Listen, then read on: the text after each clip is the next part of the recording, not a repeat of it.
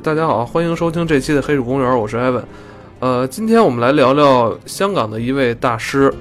倪匡。倪匡大师啊，写了200多部小说，其中很大一部分是科幻小说。据传闻啊，倪匡大师早年曾经在中国的东北看就过外星人。今天我还是请来了我的老搭档，大屯北路精神病院的金花院长。大家好，我来了，是龙南湖非正常人类研究中心的陆主任。哎，大家好。咱们聊聊倪匡吧，二位也是倪匡的忠实的这个读者是吧？也是非常喜欢他。你们先跟大家介绍一下倪匡吧，我相信还是很多人不知道他是吧？那个对读者，其实读者说不上，一本书没看过，都是在喜马拉雅找人念的听的。这样我们这个可以在喜马拉雅提高收视了吧？好吧，大家说一下倪匡。其实倪匡是谁？其实好多现在年轻人已经不太清楚了。对，其实这个人还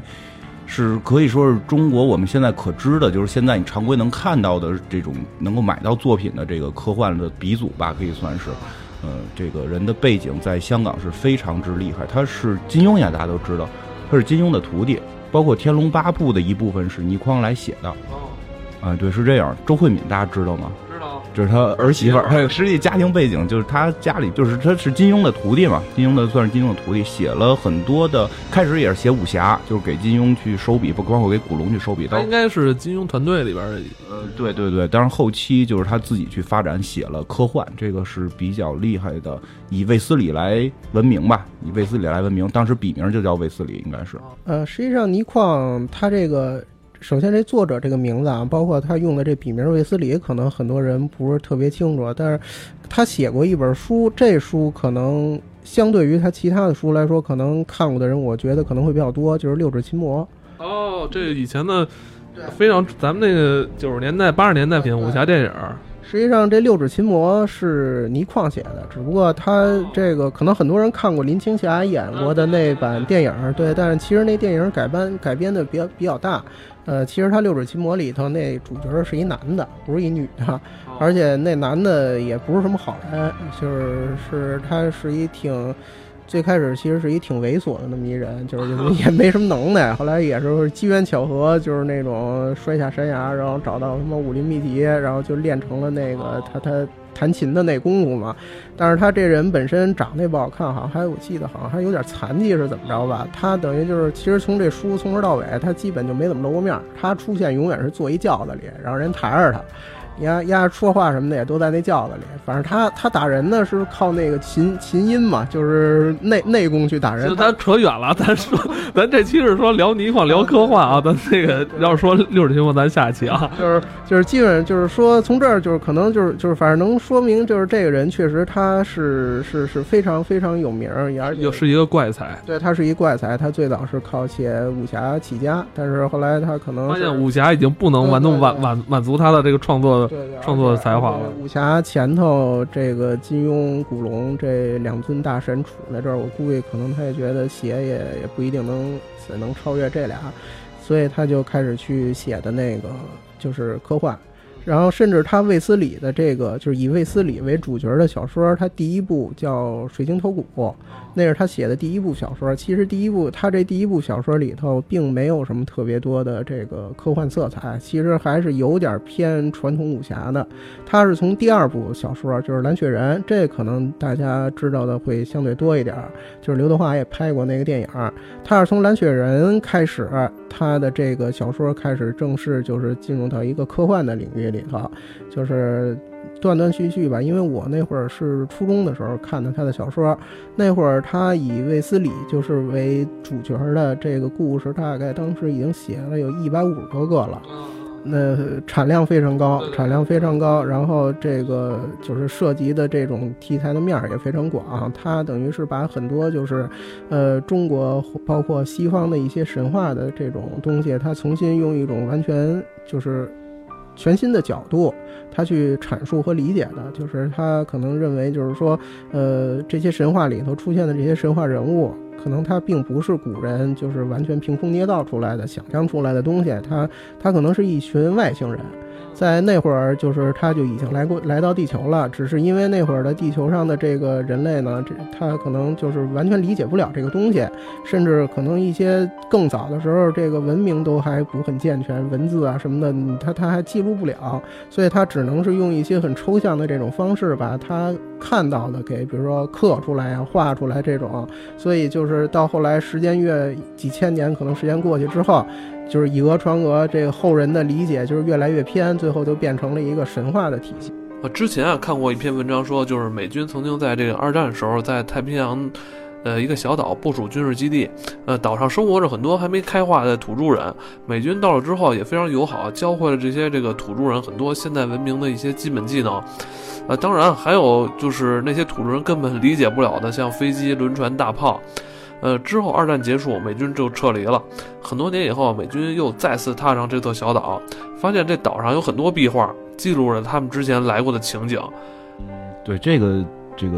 我们还这件事情是真的啊，这件事情是真的，我们是很关注。院里边也派人去这个考察过这个，当然考察的是录像带，就是他们美军拍的这个，美军拍这个，其实这真的是这样。我不知道现在大家能不能在网上找到啊，就是挺有意思的是，他们去每年祭拜这件事儿的时候，就是说每年都有一个节嘛，最大的节是他们用草扎一个二战的飞机烧掉，但是就是现在的他们这个岛上的人已经不知道那个是什么东西了，因为他们都从来没见过。嗯，对，所以就是说，确实会可能我们现在的很多习惯会不会是以前的高等文明去给我们留下来的？这个是很有可能的。包括我们知道玛雅文化里边是很明确的有记载，白种人的这种来到，然后让他们这个给了他们这种神力，然后让他们富强，然后记载说2000年之后白种人会再回来。所以真的，当说西班牙人再次进入到这个玛雅文化的时候，玛雅文化是拿他们当天神回归来接待的，所以他们就是很少的那么几十个人就把整个玛雅文化全部都给占领了嘛。这个其实可能确实像卫斯理里边就提到了很多这种理念，我们的这个世界是不是之前会有很高等的文明来过？因为倪匡他写的小说非常多，同时他的这个就是他创作的主角也很多。他最重要的卫斯理，这个是他自己的笔名，所以他写卫斯理的小说的时候的都是用第一人称，就是我。但是他有点像纳多在创作自己作品的时候，也是里边就写纳多。除了这卫斯理以外呢，他还创作过很多其他的很经典的角色，像袁振霞，年轻人，包括像浪子高达。还有什么飞人协会什么的，那都是也是很多，就是他林总，就是这所有的这些角色，就是写的这个故事加起来得有小200，得就是他是一非常高产的这么一个作家，所以他的这个里头，这些人物其实彼此之间是生活在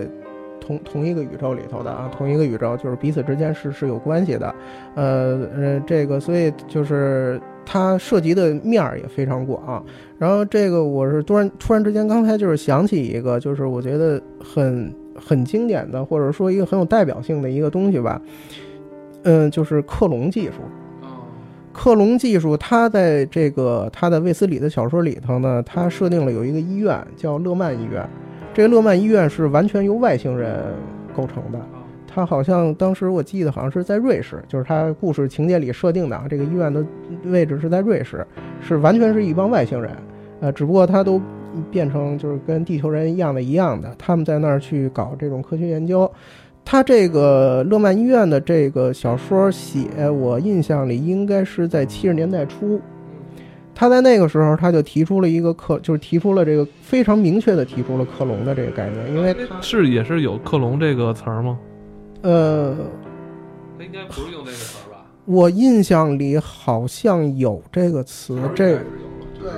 就是词儿应该是有了。这个我们从科学角度来看，克隆大概在二战之后50-60年代就已经被提出来了，就是这个 DNA 东西已经被研究出来，二战之后的事儿。所以70年代写的这个概念是有，但是什么东西都没克隆过，就是人类的科学是什么都没克隆过的啊。就是当时克隆这个技术还并不是非常，就是不像今天咱们提到一个什么什么纳米啊什么这种东西是很日常的，就是那个会儿提到克隆，相当于我们现在提到什么曲线加速，这个宇宙飞船曲线加速、虫洞穿越，相当于是这么一个概念。我下一阶段我加速之后进行穿越，穿越到下一个星系。当时70年代是克隆是这么一个技术，就是停留在想象里，非常远。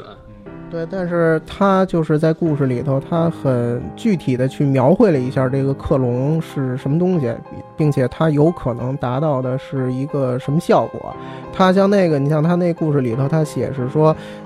这个勒曼医院它是作为一个比较独立的存在，但是他认为就是外星人嘛，他认为就是说这个地球上各个国家的这些比较重要的，比如像领导人啊，或者一些什么政要啊，或者财经方面这种很成功的人士。他认为是人类当中的精英，就是说这种人是可以推动人类文明发展的。那他们作为外星人，他无法去直接介入到你人类的这种文明发展当中。那就是我如果想要提供帮助，我用一种什么方式给你提供呢？他就是设定的这个情节，就是这帮外星人呢采集了这些成功人士的这个血液，然后通过他们的 DNA 呢给复制出一个那个人来。这个复制出来这人是干什么用的？就比如说，这有一国家元首肾不行了，是吧？这眼看要死，好，没问题，拉我这儿来，这儿有你一克隆人，我给他那肾摘了，我安你身上，你们俩这 DNA 是完全一样的，完全不用考虑排斥问题，你这病就好了，你接着回去当你的总统去。就是他提出了这么一个东西，就是那会儿他就已经把克隆的这个技术给具象的比较清晰了。对，这个就是所以就是我那会儿看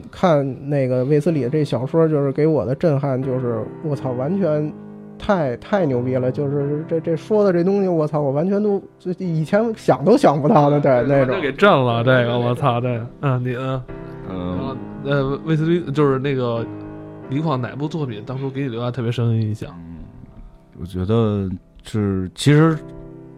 给我留下是印象最深刻的还是就是整个的《袁振侠》系列，好像是20多本吧，有一个叫《袁振侠》系列的，这我觉得一会儿可以咱们再聊。但是就是刚才也聊到卫斯理，就卫斯理里边其中有一集，咱们就先聊卫斯理吧。卫斯理有一集让我印象特别深刻，叫《头发》。你怎么给你们印象都特别怪？因为头发，对，因为前年这个失恋嘛，这头发都掉光。你他妈倒没说，这没说青春痘，就没有集。不过他确实好多集是头发，然后眼睛，就确实有很几集都好多集都叫这种名字。头发对我的印象特别深刻。他大概讲的是什么意思呢？就是说。就是你不觉得人类特别奇怪吗？身上为什么只有脑袋顶上长毛，就长这么长的毛，对吧？你其他地方的头这个毛发是长不了那么长的。我跟你说，咱录完这期之后，你就可以去龙南湖非正常人类中心了，你就让他带走了，你知道吗？不，它里边是有很明确的说法的，就是说实际上我们是一种就是外星人，就是我们是外星人的后代。而这种外星人他们的头发呢，实际上是一种可控的，明白吗？就不是像我们头发就是长完了就停留在这个皮肤上，那些头发是他想让怎么动能怎么动，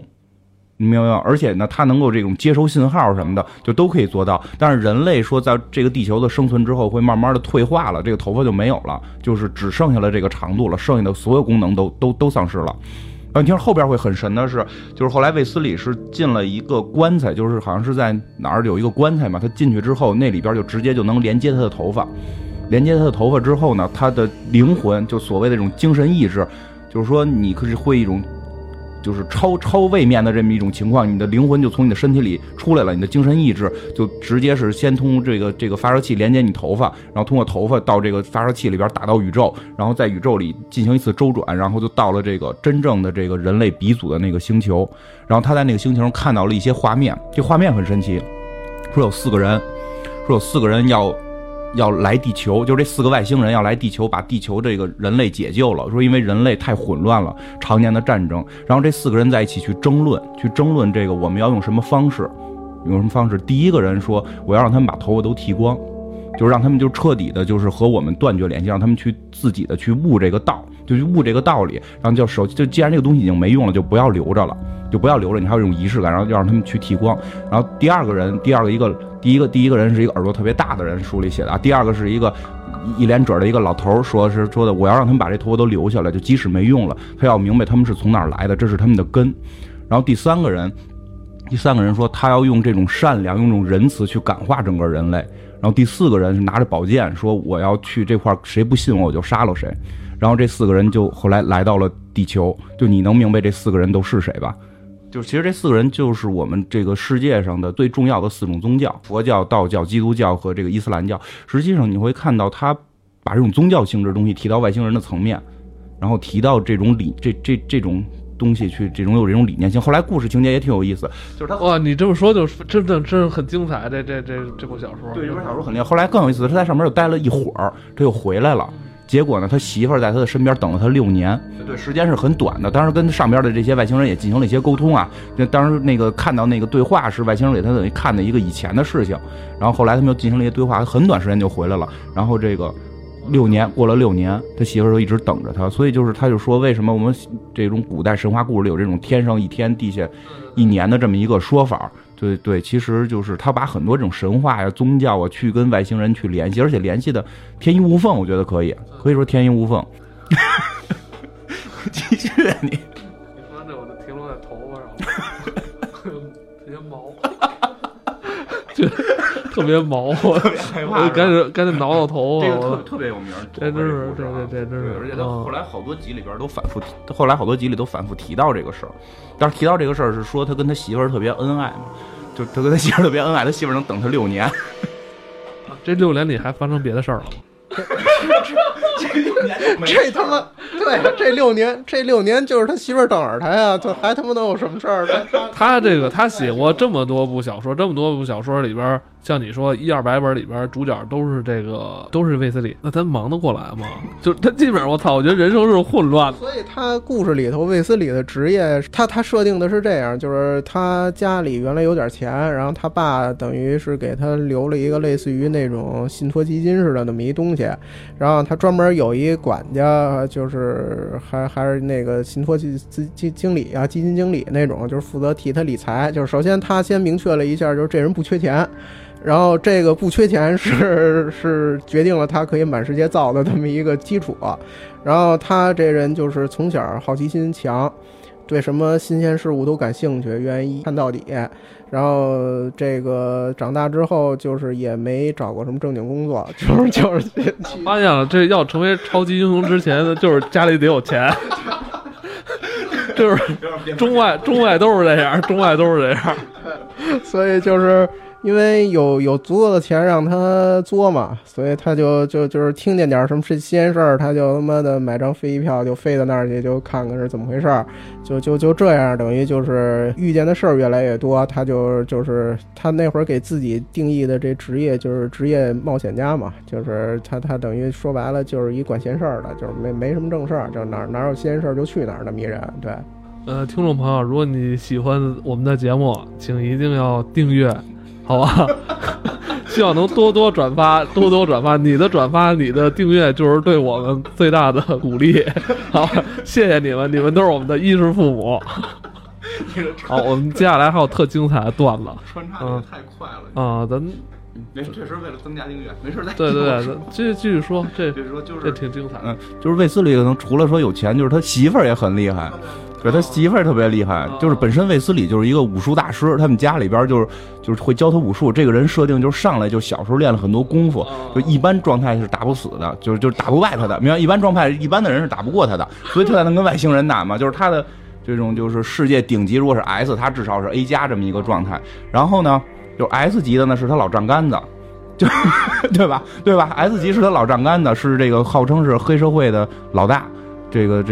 白老大，号称白老大，就是这个人不光说是这个武术天下第一，这种就进前3，据说是天下能进前3。家里这个老丈人还是黑社会的，人脉还有，对，人脉有，然后这个钱有，然后那个能武功能进前3，智力超常，各种的硕士博士的这个学历，就什么都特别厉害，明白吧？我觉得就是首先作者倪匡给他定义成一个就是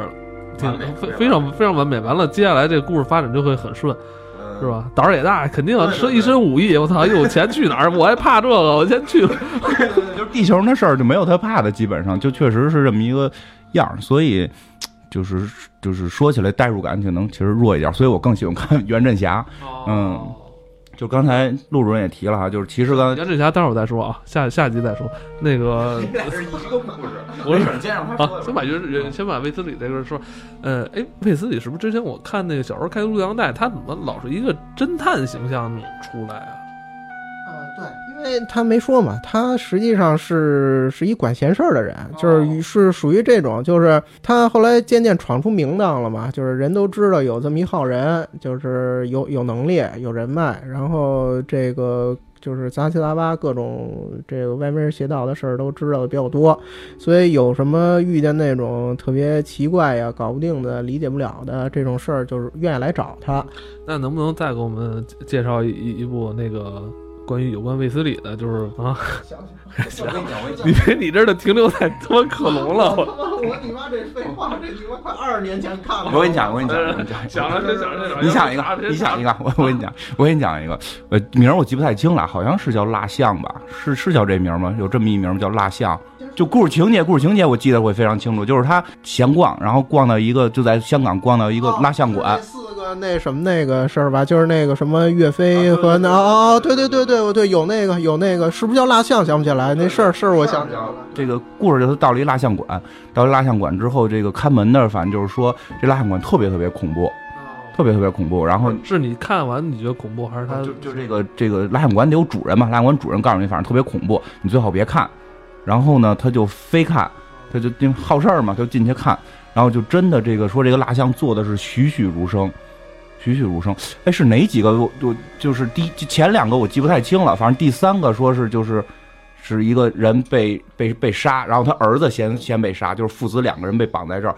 儿子先被杀，儿子头已经掉了，然后这个父亲就是马上就要死，然后父亲看着自己的儿子这个头掉了之后，这种内心的这种悲情啊，这种眼泪啊，这可能眼泪流不出来，但是这种感觉，然后就是他能够猜到这是历史上的一个人，就是岳飞跟他儿子同时被杀。对，就是这么一个事儿。但是他后来看这个东西特别神的在哪儿呢？就是这个血感觉是真的，流的这个血感觉是真的，但它没流下来，你明白吗？这个蜡像本身的是一个场景，不是一个蜡像在那站着，是一个故事场景。这个故事场景是父子2个人，古代的，儿子的头被砍掉，然后父亲看着就是父亲也马上就要被砍头。不是现在咱们知道那种蜡像馆每人都站在那儿，不是，是一个场景性的。而且他后来就发现，就感觉这个人身上滴的这个血是真的，就非常特别恐怖。后来说我记得前边因为都很早之前看到了，前2个记评，就这个我记得特清楚。然后就是说他最后一个屋说你进不进，那个是更恐怖的，你进不进。然后他已经发现了前边这都是历史上的名人，都是历史上的这些最惨的人。然后他心里边就在想最后一个是谁，说他脑海里过了好多人，比如说什么这种被什么这个吕后给截肢截成人棍这种什么都有人质，就是结果进去之后看到了只是一个人在写书。然后怅然若失的看着远方，然后手底在写书，写的是《史记》。你能明白吗？就是对，就是他当时身体里某些地方已经被摘掉了。就是这个司马迁写《史记》的时候，实际上是被宫刑了嘛。就是作为一个男人这样，就是他认为这个是最恐怖的。然后他确实是说，从整个这个过程里边都体会得到这种极大的恐惧。就是说，你可能只听这些，你不会觉得。他说，就是最后看到司马迁就是写《史记》，然后看着远方这种眼神的这种怅然呀、就是让他特别震撼。然后后来这个说，但是他不刚才说了，血感觉是真的，就没有雕塑能雕成这样。最后的结果是什么呢？是说这个场馆后来就消失了。场馆是外星人建的，他们用了时空技术，就把当时岳飞被斩的那一瞬间的那个时间点凝固住，然后拿到现在来，是为了让现在的人能够去真正的感受到这种恐惧，而且能够让就是说现在人可能太这个有时候不知道好坏了，让你们能去净化你们的心灵。它是这么一个剧情，这我印象特别深，尤其是最后这个就是其实因为听到岳飞那儿我已经知道了，后头肯定也会是一个特别惨的古人，但是我想了很多很多古人，也是那种什么被截肢什么的，就没想到最后是司马。你想的还是有点小，你想都是肉体的这种上面的，他想完全是更高的人类理想的，已经这种，就是你可以看到他本身文学性是非常高的。嗯，不是那种瞎胡闹，写一段子。我也是想起来，咱是这样啊，咱们今天啊，咱们聊泥矿，不是，咱今天聊泥矿，主要是跟大家安利一下，跟朋友们介绍一下，然后以后咱们会对他的个别特别精彩这个作品再进行解读，好吧？今天咱们就是先泛而谈，好吧？先安利着，对。然后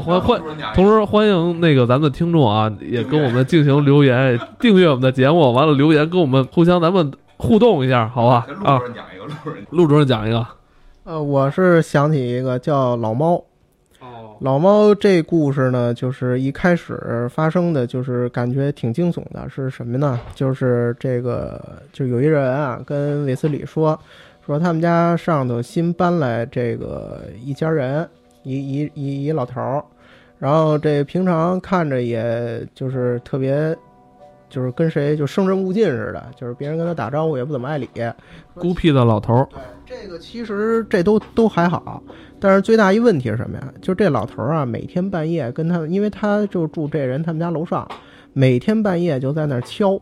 叮叮咣咣，叮叮咣咣跟那儿敲，然后也不知道他敲什么呢，然后找这老头好几次，说那个就是你这敲什么呢？你大半夜的你不睡觉，也不理他，就是开门看一眼，你说完了啊，把门关上也不理你。后来就觉得这个，然后后来就是他就留意上了嘛。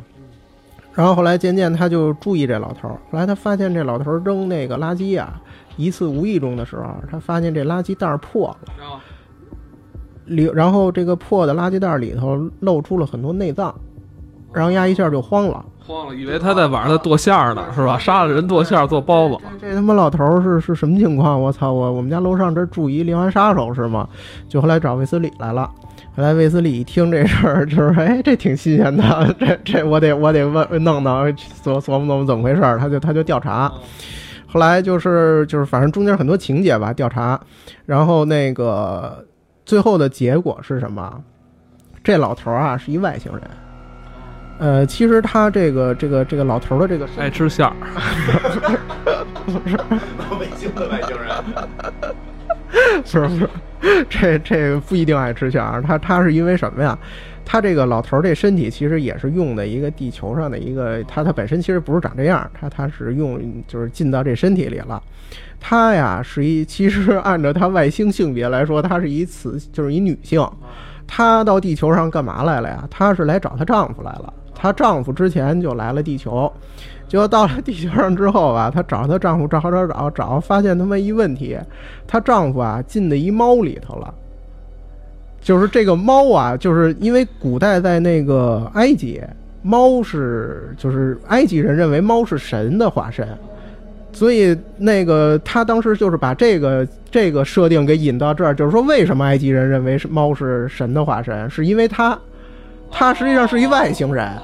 只是他妈进到猫的身体里，他出不来了。后来他妈的就这么多年就一直在地球上活着，就是他活了他妈好几千年。然后那个后来这他媳妇儿过来找他之后，才他妈的俩人相见。后来说这怎么办呀？得回去，你不能老跟这儿待着。但是就想辙怎么着能那个把他从这个怎么着俩人能回去。他那每天那叮叮咣咣敲那东西啊，是自己跟那儿做，当时是要做一什么东西我忘了，是做宇宙飞船呀，还是要做一个能让她丈夫这个从猫身体里出来的那么一机器。但是她白天又不敢闹，怕别人那什么，所以她就老他妈半夜比他妈白天闹还对，所以说外星人他还是不太了解地球人的国情嘛，对，他妈干这事儿都比较缺心眼儿。他实际上是这么着，他是这些话是后来为自己调查出来跟他的一个沟通是吗？对，他是就是他后来是怎么那个就是发现这件事儿的啊？就是他首先是发现就是潜入到这老头家，然后发现有一只猫攻击他。这个猫呢，就是虽然看上去是一只比较正常，顶多稍微大了一点的一猫，但是这个猫所展现出来的这种智慧和技巧，明显不是一只正常的猫。这卫斯理就他妈的就含糊了，就要去找了他一哥们儿，他哥们儿是一个养狗的，说你给我找一只你这最能打的狗。就他哥们儿给他找了一只沙皮，说这只狗说连狮子都能打过。后来啊特牛逼，带着那狗去又去那家找那猫去，然后后来就是这一段啊，就是这紧接着下来这一段是这个狗和这猫有一场大战，这段呢就是被很多人誉为就是华语这个文学史上就是动物之间的战斗最精彩的一段这种描写。哎呦，是吗？那咱好好看，比猫和老鼠还精彩了。华语乐坛，华语不是华语文坛，华语文坛对，这狗就开始跟这猫打。这狗虽然，硬实力上它可能它身体天赋啊或者什么，它确实比这猫强，但是这猫本身它是一外星人嘛，它活了几千年了，这狗呢它打不过这猫。就是让这猫的一顿锤打的就是濒死，但是他把这猫的尾巴咬掉了一截哦，然后后来那猫就跑了，这卫斯理他妈傻眼了，我一看这哥们儿宝贝狗借的，就赶紧抱着这狗去宠医院去先治狗，先不管这些细节了。然后后来就是这尾巴，我们现在关心的是这猫，这尾巴特重要。这尾巴之后，后来他就说，因为他觉得猫不对嘛，他就拿着这截尾巴去找了一个实验室，说你化验一下，看这尾巴有什么问题没有。结果后来是这个他那个实验室的工作人员各种检测化验之后，跟他说这个我测了一下这尾巴这骨龄，说这骨龄有他妈好几千年了。然后这卫斯理一下就说你肯定弄错了，说一猫怎么可能活几千年？说绝对错不了，我测了好几遍。然后他就开始觉得这猫不对，然后他就是开始就是觉得这个问题可能出在这猫身上，然后就是各种就是调查，然后什么的。最后他是跟这个老头等于就是这猫的媳妇儿嘛，是那个终于就见面了，俩人就是他就是把话给说开了。后来这媳妇儿跟他说是这么回事儿，说我丈夫那个跑到中国不是跑到地球上来了，然后进猫身体出来，我想给他弄回去。最后等于就是说这个卫斯理就是帮着他嘛，就是帮他把那个好像是把那机器最后给造好了，然后这个好像成功的把这个他丈夫的这个本尊从这猫的身体里给就是分离出来之后，然后哥俩，然后不是就是夫妻俩非常幸福的就回到这个自己的星球上去了。对，这个是一个故事，就是这故事它给我印象比较深刻，一个就是我刚才说的那个猫狗大战那一块的描写，就是确实很精彩。它虽然是一个猫和一个狗是两只动物的这种打斗，但是它本身自己有写武侠的这种基础嘛，所以它这种就是拟人化的这种很多动作什么的，其实写的非常精彩。然后还有一个就是它把这个埃及文化里头对于这个猫的这个崇拜的这个，它给了一个全新的解释，就是说为什么埃及人他崇拜猫。就是这个时候，对，窜出了一只猫，对，就是你小心点，你们家这猫，对吧？想想你们家楼上有没有多想的这个装修啊？对，我们家楼上的确是一老头儿，装修嘛，经常装修嘛，你都得小心点儿，你都得小心点儿。作为一个主持人，我那个自认为听过不少故事，完了今天听了他们讲完头啊，讲完猫之后，我觉得我操，我得休息一下。今天这一集咱们就先告一段落，完了咱们下集啊接着聊这个倪匡笔下另外一个非常重要的角色袁振霞。我现在脑洞开太大，我得先躺会儿。